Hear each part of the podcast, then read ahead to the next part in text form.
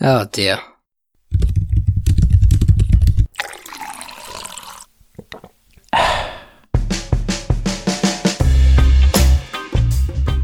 Welcome to the Coffee and Coding Podcast, where we discuss all things app development. I'm your host, Rob J. And in this episode, I chat with ex-Apple employee turned indie developer, Alex Styl. We talk about working at Apple, why he chose the indie dev route, choosing happiness over profit, launching a product, finding your audience, and much, much more. Now on to the show. Just before we get into today's episode, if you're listening and you're enjoying the show and you would like to become a supporter of the show, you can now do so for as little as $2 a month over at coffeeandcodingpod.com/support. There's a number of different tiers to choose from. And of course, they are all aptly coffee named. So if you want to buy me a monthly espresso, you can. If you want to make it a cappuccino, you're welcome to. And if you want to make it the affogato, then you're also more than welcome to. For those of you that are not coffee connoisseurs, an affogato is a scoop of ice cream with an espresso poured on top. It is delicious. But seriously speaking, if you want to support the show, I would hugely appreciate it. Whatever you want to give goes a long way in helping me keep this show running. So coffeeandcodingpod.com/support. Now let's get into today's episode.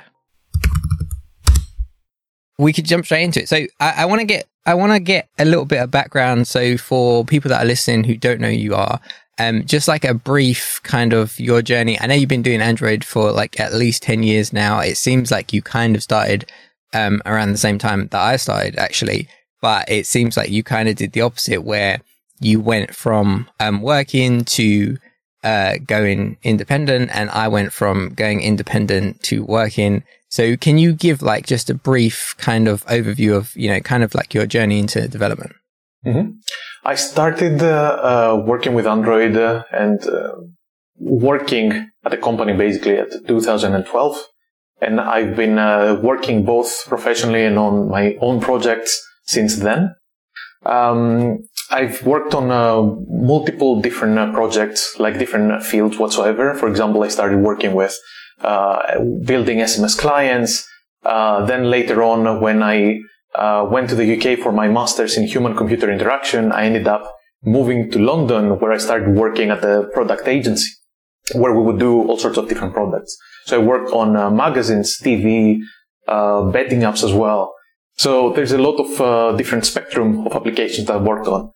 And later on, I worked on Shazam, the music recognition app, which is more about artists and music in the music industry, basically. Overall, even though I absolutely love development, I love other things as well. Like I love designing as well. I worked as a product designer for a year as well. And my master was more into design and the human aspect of technology. I realized that I like a lot of different things, basically. And I realized that the more further up you go into the career ladder, the more specialized you need to become, the more specific stuff you do as well. And when I realized that, like, I always knew, of course, but when you start growing, becoming more serious about it, then I realized that, you know, don't think I'm becoming happier out of this, you know? So one thing led to another, the pandemic as well, and here we are trying out my own things now. Okay, nice. All right. So I want to backtrack a little bit, because I want to talk to you. I know you have a blog post. I think it was I've got a title of it here somewhere, Happiness Over Profit. So I definitely want to talk about that. But just before we get to that, so I know that you worked at a bunch of companies, you worked at Shazam. I know on your Twitter it says ex-Apple. So I kind of wanted to just very briefly dive into like what that experience was like. Because personally, I worked for a lot of like startups and like corporates, but in terms of big tech, I have zero experience of what that kind of thing is like. And I think a lot of listeners do as well. Yeah. So for those that are not aware, and I get that kind of a lot, Shazam is owned by Apple. They used to have, I think, a very good relationship for years and years. And eventually it got acquired by them. Overall, it is how you would expect like any software company to be. I'm not going to talk specifics, but more of an overview. I think overall throughout my career, it was the best project I've worked with, I've worked on, the best people I've worked with, best salary, bonuses, perks, and all this kind of stuff. But in the end of the day, you still have what I mentioned earlier, that, when you're hired as a developer, you're going to be asked to do, developer specific things. Even though that part of me absolutely loves it, I have other things that I enjoy doing as well. I love designing, talking to people, trying to find out what works with them, what doesn't work with them, and so on, so on. So it felt many times very limiting to me.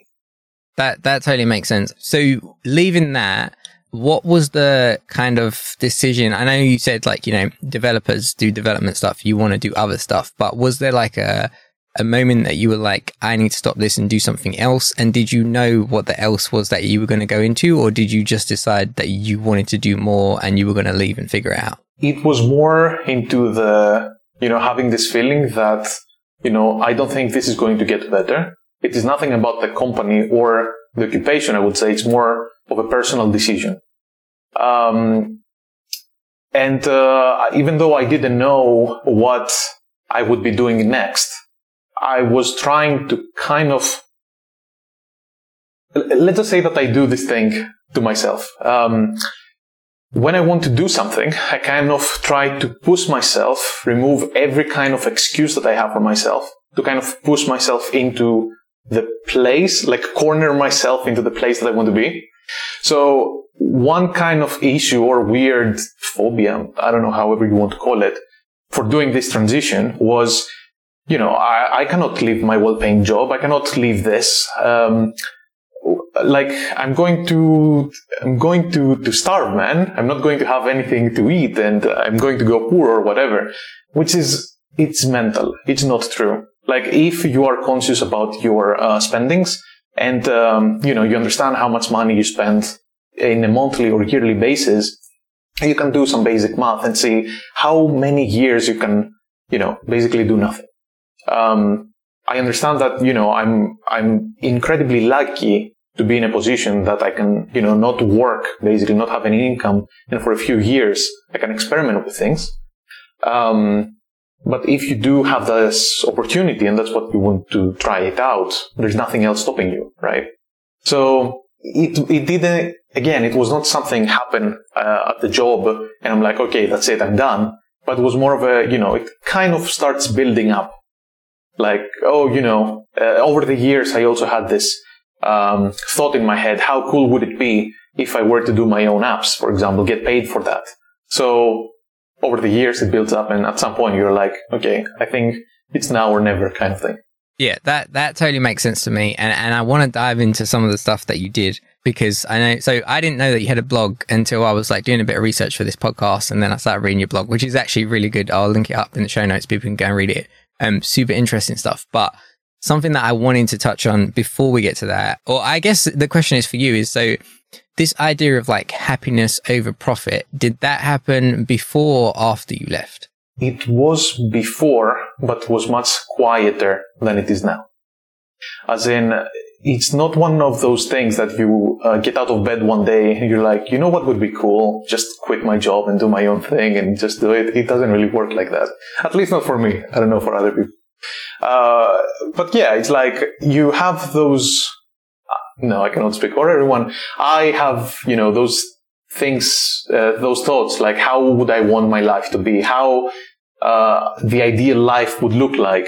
By the way, I don't know yet. I'm still trying to figure this out. But I know which parts I want to get rid of, and I know which ones, some of the things that make me happier, make me want to get out of bed, being all excited that I'm going to be doing XYZ, for example. I want to be doing more of those instead of just being paid well, if that makes sense. Yeah, no, it totally makes sense, because I think I have a similar philosophy, which is I don't like to do things that I don't like. It's I don't like to take roles just because they're going to pay money, but I'm going to hate it for the 6 months that I work there. And I know a lot of people that are in roles that, they pay really well, but they don't like it. And it's there has to be a balance somewhere, because what's the point of making all this money and being unhappy at the same time? Absolutely. And then obviously there's no point being super happy and broke, because then I imagine a lot of people wouldn't enjoy that either. So you got to find the balance. Yeah. But I just thought it was really interesting, because I haven't seen any developers speak about that before.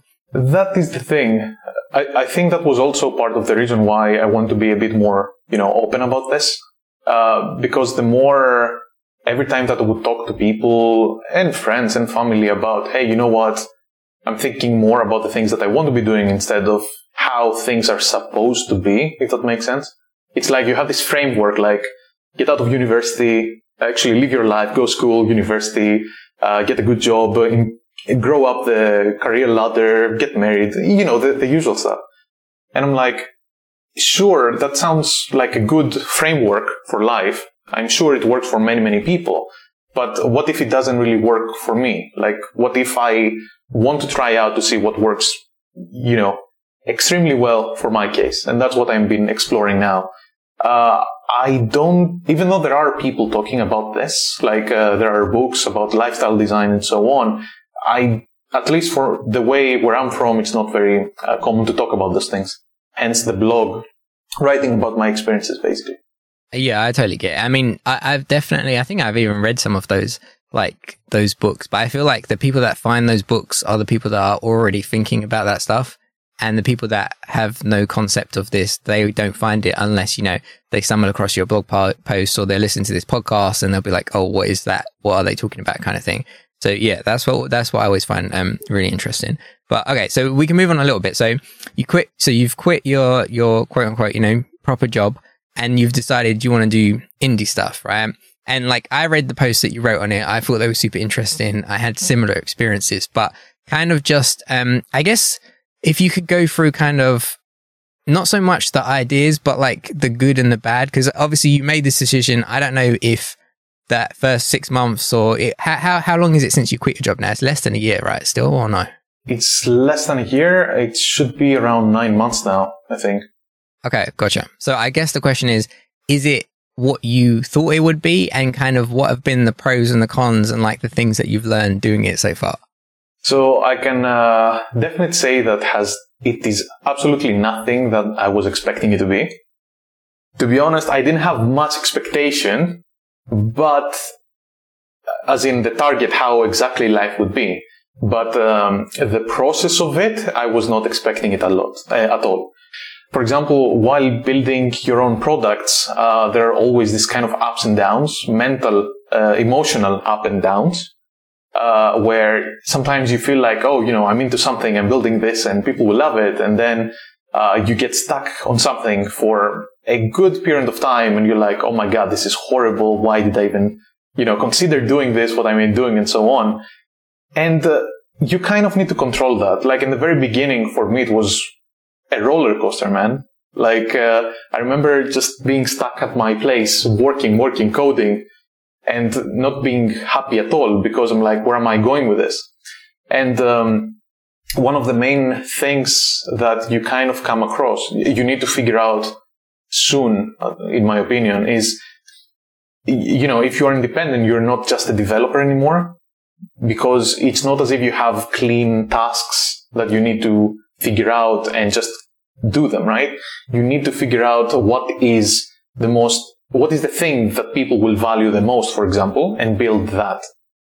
High chances are you're not going to get it right the first time. So it gets down to trying to narrow it down to a point that you can ship it very quickly, see what people think, and iterate, basically. That takes a little while to get used to that. But yeah, other than that, for example, you need to figure out how to get people, it's not just building the thing, but also marketing it, right? That is not something that they teach you while being a developer, right? So you have to figure out ways, trying to find out who you're building for, what do they like, what they want to talk about, and so on, and also how to reach them. So it's an interesting journey, I would say. Yeah, no, 100%. I can relate to most of that, because it is like the development part for us and people listening is easy because we're all developers. It's the rest. It's like, there's no point building this great thing. No one's going to use it because they don't know about it. So you have to learn marketing and all that kind of stuff. But what would you say is out of the things that you've done so far? And I know what they are. So if you want to shout them out, that's totally up to you. But I was going to say, like, are there any things that you definitely would say I did this wrong and I would do it differently in the future? And then on the other side of that, are there things that you're like, go, like my next project, I'm definitely going to do this because I feel like this is the way to do things. Absolutely. Yes. So the very first thing that I built that I think was a good idea, but it didn't really get anywhere, was a SaaS, a website basically where you would, for people that have podcasts or any audio-related files for their businesses, they would upload the files and I would create a short video clip for them, like to have transcripts at the bottom of the page and have an audiogram and so on.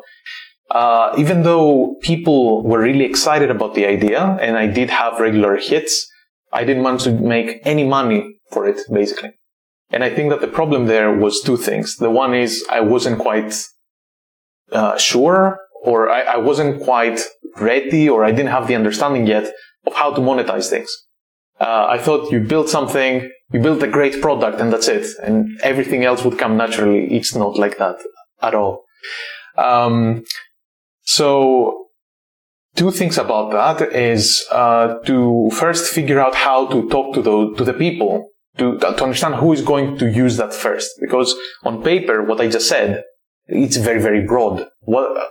Who in reality is going to use this instead of, oh, I'm building this website that converts your audio files into video. Like, it's much easier to figure out a niche basically and try to talk to them, get to their community. Now with the internet, you can reach basically anywhere in the planet, or the target audience at least. So it's a no-brainer to try talking to people first. Go on Reddit, see what they're discussing about, what the problems are, try to reach out to them as well, and then start building. Or try to build something so small to get some first users, build some connections there and see how it goes on. So and about this, I realized that, all these years that I've been working basically, it's not that I was also part of the Android community a lot. Like I was writing blog posts. I like hanging out with people as well. So I realized that, you know what? That communities are people that I genuinely care about. I know them. I know how, information travels, let's say, around the communities, the places people hang out and so on. So I'm like, it would make way more sense for me to build something, valuable for those people instead of trying to get into a new community all from scratch basically and make myself known there. So my new take on this is trying to find out a place where you actually hang out already and you know people and start to build out things for them. So far it seems like it's working, so I'm pleased. So we'll get right back into today's episode, but just before we do you regularly end up scheduling meetings where you have to go back and forth with people via email or via Slack, asking them what time are they free, what days are they free, and trying to line up a time that works for you and works for them? Because if you are, then you might want to check out TidyCal. Now, there are a lot of calendar scheduling services out there. Most of them charge a monthly subscription fee, which is why I really like TidyCal, because TidyCal is only $20, one-time purchase fee forever for all of their features. TidyCal is what I use to schedule this show. So I ask someone to be on the show, and rather than going back and forth by email or DMs trying to organize a time, I can just send them my calendar. The calendar they get is synced up to my actual calendar, so they can see the slots where I'm free and they can just book in whatever time suits them, get them on the show and bring you this great content. So if a calendar scheduling tool sounds like something that will be useful for you, then head over to coffeeandcodingpod.com/tidycow and check out TidyCal. I would highly recommend it. I use it myself. I don't like paying monthly fees, so for a one-time fee of $20, I think it is totally worth it. Now, back to the show. It seems like it's going great. So I have a couple of questions on that, because I know you released like a framework. I think it's like a framework library for Contacts. And then I saw that you did a project, which is essentially you built like a, let me get it up because I don't want to misdescribe it. There we go. The Compose Starter Kit. So it's like a project that shows you all the things about Compose that you've done, I think using the Contacts library. And it's kind of, I found it really interesting because a lot of people do this sort of stuff where, I built something, here you go, open source, this is best practices and stuff. And you didn't do that. You made it a paid product, which I think is really interesting because I've not seen anybody, and maybe I've just missed it, take a project and make it a paid product as essentially like a tutorial resource, right? So instead of buying a tutorial, I can buy this thing, I can look through the code, I can see how it works, I can see the best practices and all that kind of stuff. So where did you get that idea to do that from? Or was it just by chance? Because I definitely haven't seen anyone else do that. It was completely by chance. As in, I remember ages ago I wanted to build a Contacts app and I realized how bad the Contacts API on Android was. So I ended up more or less abandoning the idea for building a Contacts app. And a few months later on, while I was this up and down, as I was saying earlier, the emotional roller coaster I was in, I needed something that I knew to keep me happy, basically. The closest thing to that would be a side project, basically, that you build something for yourself, something that makes you happy. So I ended up doing that, and instead of building the Contacts app, I ended up building the library for Contacts. I open sourced it, people liked it, and I'm like, okay, this feels nice, basically. But I didn't really give much thought to it. I kept adding more features as a side project because, I was interested in the project. And later on, I came with the idea of, Compose is kind of new and people seem to be very excited about it. Why don't I try to build a Compose app using the API that I also enjoy using? It's so nicely done at that point. And try to put the price on it to see what would happen, basically. And that's how it happened. Okay, nice. All right. So would I be right in saying that? Because I went on the website and you did this interesting thing where it's like, the first, I don't know the numbers exactly, but the first 10 people that buy it get it for this price, then the price goes up, and then the next 10 people until it gets to like a price that you would expect that sort of thing to sell for. Were all your sales so far primarily through Twitter or were they through other avenues? No, it's mostly Twitter. I'm still trying to explore other ways for traffic. But I would say Twitter is the number one source of traffic for my stuff for the time being. Nice. Okay, cool. Yeah, that's a really good way to leverage it. Yeah, I thought it was really interesting. And for people listening, I'll link up the library and I'll link up the project in the show notes if they want to go and check it out. And then I want to move on a little bit. So you did all that stuff and then now you have a book coming out. I think it's coming out because it's still pre-orders, right? Which is going essentially, and correct me if I'm wrong, but the idea is to take an Android developer that understands, the regular views and XML and stuff to Compose. Mm-hmm. Yes. Okay. So my question on that is kind of when did you have that idea and what has that process been like? Because I don't want to jump into Compose yet because I have questions about that separately, but just kind of in terms of the book, when did you get the idea is this is a project? Because I imagine when you left the job to go and be an indie developer, I would think that you weren't like, I'm going to leave this to go and write a book. So how did that kind of come about?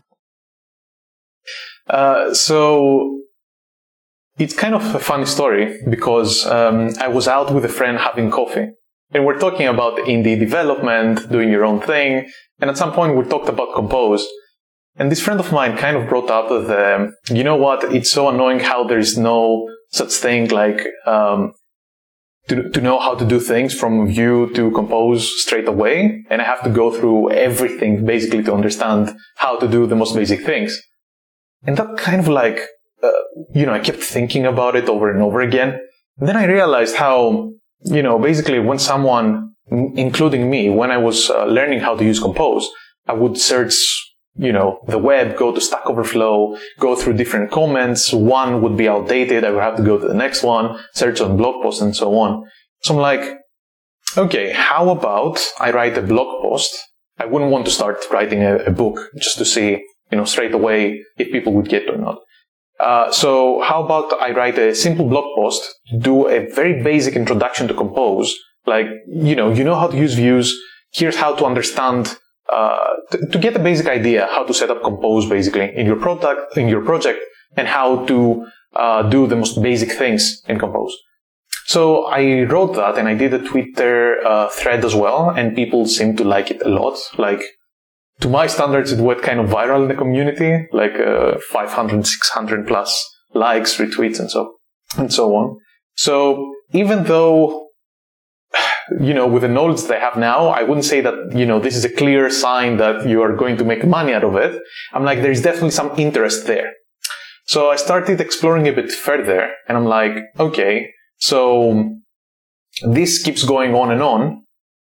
And I remember doing a tweet saying, if we manage to get 2,000 followers on Twitter, I'm going to write a book about it. And people kept following more and more and more. To the point we got very, very close. Like, I think I was like, until on Friday, if we manage to do this, I'll write a book. And we didn't get to 2,000, but we got very close. So I'm like, okay, I'm going to do it anyway and see what happens. So the next days, I created the pre-order of the book. And I had many people actually pre-ordering the book. I'm like, well, to me, that's a good indication that, you know, I should do this. No matter what happens, I don't care. I'm not aiming, you know, to make a huge profit out of the book, but it's more, I see it as an education and trying to find out basically how the whole selling products work, basically. So I see it as a very good exercise. So far it has been going pretty good. The book keeps getting pre-orders every few days. And I'm very close to getting the last part done and then move on with the next projects. It's a learning experience. Yeah, that sounds really good. So I definitely have had the same experience as you. So I've literally, I think yesterday as we're recording this, properly sat down to start learning Compose, because doing the contracting and stuff that I do, like there's nobody's using Compose, right? So I never had to know it. And I feel like now it's starting to catch up. So I need to start learning it and I have the time. But I always, when I've looked at it before, you know, I've watched the videos on YouTube that Google puts out and stuff. And I always found it really annoying that they give you all these new concepts, but they don't tell you like, right, if you want to like a horizontal linear layout, this is kind of the equivalent. If you want a recycler view, this is kind of the equivalent. So it is really difficult to be like, I can knock up this layout in 5 minutes. And now it's going to take me an hour just because I don't even know the terms that I'm supposed to use. So I think a resource like that, definitely that's something that I've been lacking. But I wanted to get a little bit about not the writing processes, but like what's the process of going from writing this stuff out to actually having a published book? Keep in mind that it is a self-published book. Like for the time being, everything is through generating it on through, you know, tools on my machine, creating a PDF and then publishing on a site called Gumroad. So basically the process is, in the very beginning, I created a table of content to understand whether it resonates with people, whether it makes sense, you know, for someone to purchase a book that has this sort of information. And in the very beginning, I wrote the first chapter, which was about text, and I basically gave it away for free. If you go on the website, you're going to see the actual first chapter. And that helped me, you know, do a little bit of user research to understand whether, you know, I personally think if I had this, that would have helped me a lot, but it's not what I want or what I need, it's about what other people want and need. So I created the first version of that and I gave it to a few people and they absolutely loved it. Like, oh my God, this is amazing. First of all, it's, you know, mapping one-to-one how TextView works and how text in Compose works. And also, it's very on to the point. I'm trying to write as little text as possible. It's literally, if you check the table of content, it's like, how do you use custom fonts? No, how do you use custom fonts? And below that, I'm giving you very little information about any sort of theory, like one-liner that you need to know. Like, get the font files into your resources. That's how you read them, and that's how you use them. And that's it. So you can basically copy-paste the thing. Also, the PDF makes it very, you know, straightforward to copy-paste. That's about it. I think that the book itself as a format is kind of a lie. It's better to see it as a resource where, you know, all the information that you need to do the job, to get the job done, is in one place, instead of looking at it as a book that you need to go through, you know, read on your sofa and so on. It's more of a companion to your development time, basically. So I gave the first chapter out there, I got some feedback, and after that, I kept writing.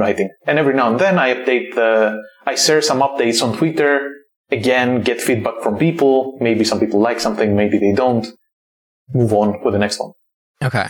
All right. That totally makes sense. And then just on a side note, because this is interesting to me, is why a book and not like a Udemy course?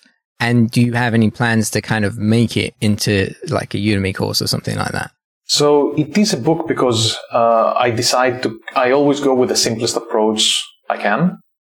Meaning if I were to do a Udemy course, it means that I would have to understand what Udemy, how it works as a whole. So instead of that, because I do have a lot of experience writing blog posts, to me, writing feels kind of like a very straightforward thing to do. I know how to use Markdown as well. I know how to format code and how people would read this. As let's say that I understand the medium, so it was much more comfortable for me to create this book instead of trying out different medium that I'm not aware of. And also, in the end of the day, what's more important for me is to understand how to create something, find the audience, and sell it instead of creating, training courses, for example. I believe Udemy is for video courses, isn't it? Yes, if you were going to take your book and put it on Udemy, it would basically be a video of you reading a chapter with some screenshots of the code or something. It's kind of like a lecture in that kind of sense, but I imagine for you, like, you could easily do like 5-10 minute videos, like super short, for people to loop through. That's my experience of it. I've bought a few Udemy courses, but I know a lot of developers, when they are trying to teach something, they always go to like Udemy or video courses on YouTube, or they self-publish and stuff. I don't know that many, again, that do a book. So it's quite unique that you chose to go that direction. But the fact that you stick to what you know is the fastest way to get it done. So that totally makes sense. Yes, absolutely. I did try experimenting with video a bit. Like, I did some very short clips, literally taking content of the book and turning them into a very short screencast, like 2-minute stops, and saying, this is how to do, how to use custom fonts in Compose. You do this, you do that, blah, blah, blah. And people, again, seem to like it on Twitter. So I think that more of those are going to be coming as soon as I finish the book, because it's taking a lot of my energy. So as soon as that is done, I think I'm going to focus more into short screencasts for Compose. But Udemy courses, I'm not sure. We'll see. It's one more tool in the whole, one of the things that you can do online these days, right? Which are a lot of different options these days. Yeah, I was going to say, it's just an option that's available to you. So that doesn't mean that's the direction you have to go. Cool. All right. So before we wrap, a question that I like to ask everybody. So the question is, what do you think, in your opinion, separates a good developer or an okay developer from a great developer? I would say that everyone can become a developer, as in, technically speaking, for becoming a developer, you need to be able to develop apps, software, like to know the technical things and build a solution to them. A great developer, on the other hand, is the person that can work great with other people and actually understands that, we are a team, we're heading towards a common goal. And if we have a disagreement on something, it doesn't mean because, I don't like you personally, or I don't like the opinion that you have, your solution, but it's because I believe that this is the best approach. Let's discuss and come into, the best solution that we can get so that we can get closer to the end goal that we have. I think that a lot of people see development as a very technical occupation. But in reality, I think I would say it's a very social one. Because unless you know how to coordinate and work with other people, then you're not really going to get far, even if those are other developers, designers, product people, and so on. So yeah, that's the distinction in my mind. Okay. Yeah, that's a great answer. And I would 100% agree with that. And I would just add to that the people that I've worked with that I would consider, I don't know how to term it, but not the best developers that I've worked with, in terms of that, technically they're great, everything else is not there, and you don't want to work with them. So it's not just about the technical skills. 100%. Yeah. Okay. That makes sense to me. Okay, cool. And then final question, is where can people find you online? Where can they find out more about the book? Where can they find out about the Compose Kit, all that good stuff? Mm-hmm. So I'm very active on Twitter. You can find me on Alex Styl. That's my handle, which is S-T-Y-L. Lately, I've been uploading those video clips, the screencasts that I mentioned earlier on YouTube. You're going to find them similar in the similar user handle, Alex Styl, which is S-T-Y-L. And you can find the book on ViewToComposable.com, which has the first part of the first chapter of the book, which is about text. And you can pre-order it from there and read everything. Any kind of question you might have is answered there. But if you need to reach me out for any way, please do so on Twitter. Like, tweet me or message me, and yeah. Huge thanks to today's guest, Alex Styl. Make sure you check him out on Twitter, @AlexStyl, and over on his website, alexstyle.com. All the links are in the show notes. And that's it for this episode. Thank you for listening. If you enjoyed this episode, please share it with a friend or fellow developer. And if you really want to support the show, you can do so with a coffee donation at coffeeandcodingpod.com/donate. And if you don't want to miss future episodes of the show, make sure you follow or subscribe in your podcast app of choice. Thanks for listening, and I'll catch you on the next episode of the Coffee and Coding Podcast.